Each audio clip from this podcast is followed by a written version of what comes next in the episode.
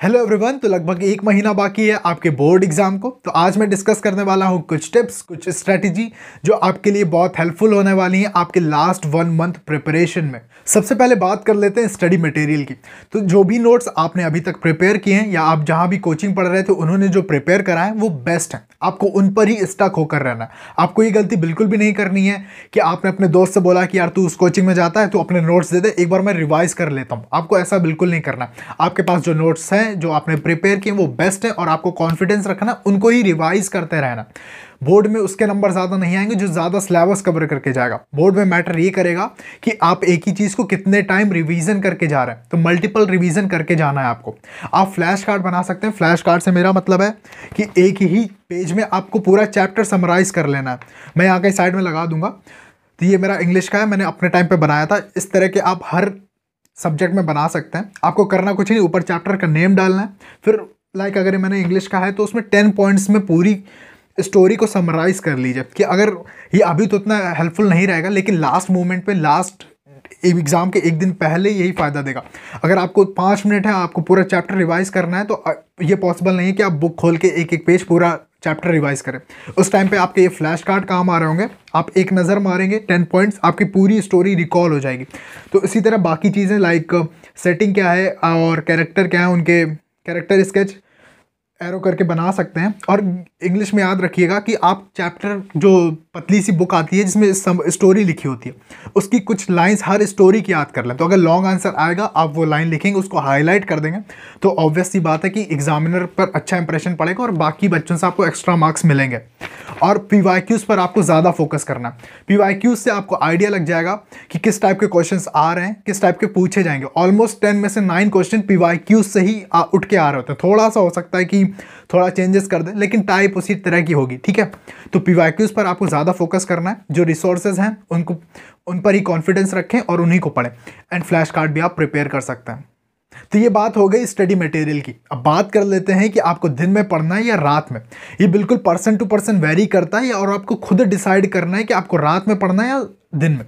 कुछ बच्चे होते हैं जिनकी प्रोडक्टिविटी रात में ज़्यादा आ रही होती है, कुछ होते हैं जिनकी दिन में आ रही होती है। तो ये आपको खुद डिसाइड करना है, लेकिन आपको ये गलती बिल्कुल नहीं करनी कि आप सुबह से शाम तक एक ही सब्जेक्ट को लेकर बैठें आपको एक घंटे या फोर्टी फाइव मिनट्स के स्लॉट्स बना लेने फिर पाँच मिनट का गैप लाइक एक घंटे पढ़ा, पाँच मिनट का गैप फिर एक घंटे पढ़ा। तो आपको सब्जेक्ट स्विच करते रहना लाइक एक घंटा फिजिक्स पढ़ा, पाँच मिनट का ब्रेक देन फिर अगले एक घंटा केमिस्ट्री इस तरह से आपका दिमाग भी ज़्यादा इफिशियंट रहेगा, ज़्यादा आउटपुट निकल रहा होगा। ठीक है? और आपको एक चीज़ और करनी कि लाइक अगर दो से पाँच आपका एग्ज़ाम है तो अभी से आपको दो से पाँच सोना तो बिल्कुल नहीं भाई।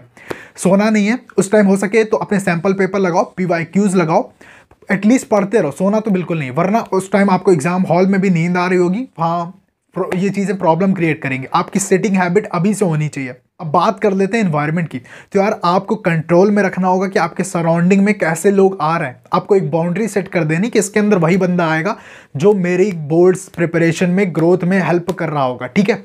आपको बाकी कोई पर्सन है, आपको उससे दूर रहना आपको अपने रूम को बिल्कुल नीट एंड क्लीन रखना आपको बेड पर लेट के नहीं पड़ना नींद आ जाएगी, सर्दी का वैसे मौसम चल रहा है। नींद आ जाएगी, पता नहीं चलेगा। शाम को अगर रात में पढ़ते हो, रात में नींद है, भाई, सुबह नींद खुलेगी। पूरा एक दिन या बोलो, पूरी रात चलेगी, खत्म। ठीक है? तो ये नहीं करना आपको चेयर टेबल पर बैठ के ही पढ़ना है। और अपने सभी सोशल मीडिया एप्लीकेशंस के नोटिफिकेशन ऑफ़ कर दो। अगर पॉसिबल है या कंट्रोल कर सकते हो तो यार बिल्कुल मैं तो बोलूँगा पूरी तरह से सोशल मीडिया बंद कर दो। एटलीस्ट फॉर जब तक एग्ज़ाम नहीं हो जाता आपका, ठीक है? और अगर अगर चलाना भी है तो आप पाँच या दस मिनट चला सकते हो माइंड रिफ़्रेश करने के लिए। और अगर पॉसिबल हो तो आप ये भी अब जितना भी स्टडी मटेरियल आप ऑनलाइन लेते हैं, वो अपने मम्मी या पापा के फ़ोन से लें, क्योंकि उनका मोबाइल यूज़ करोगे तो डिस्ट्रैक्शंस कम होंगी, ठीक है? अब यार वो टाइम चला गया कि आपके फ्रेंड की कॉल आती है और आप सीधे दौड़े दौड़े चले जाते हैं, यार वो खाने चलना है? हाँ हाँ चल रहा हूँ मैं। तो यार ये नहीं करना है बिल्कुल भी, ठीक है? ये टाइम आपके स्टडीज़ का है और आपको स्टडीज़ को ही देना है। ये सारी चीज़ें हो सकता है अभी वर्थ इट ना लगें, लेकिन एक बार आपका रिज़ल्ट आ जाए, एक बार आपके सारे एग्ज़ाम्स हो जाए, ये सारी चीज़ें आपको वर्थ इट लगेंगी। एट लास्ट यार, आपको सुपर पॉजिटिव रहना है, ठीक है?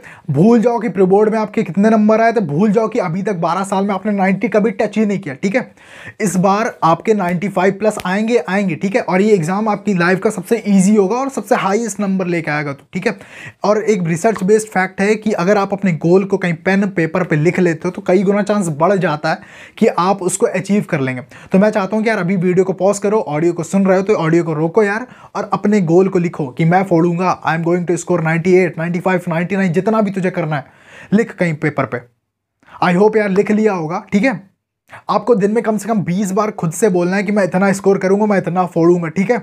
इससे बहुत ही अच्छे सिग्नल जाएँगे और पॉजिटिव रहो कॉन्फिडेंट रहो एग्ज़ाम अच्छा जाएगा तो अच्छा फोड़ के आएगा ठीक है? तो यार, ये थी कुछ स्टेप्स जो आपकी हेल्प कर रही होंगी आपकी लास्ट वन मंथ प्रिपरेशन में। आई होप कि यार तुम सब अच्छा फोड़ के आओ ये बात याद रखना कि ये बोर्ड एग्ज़ाम आपकी लाइफ का सबसे इजी एग्ज़ाम होने वाला है और आप सबसे ज़्यादा अच्छा स्कोर लेके आओगे, ठीक है? तो सभी को ऑल द बेस्ट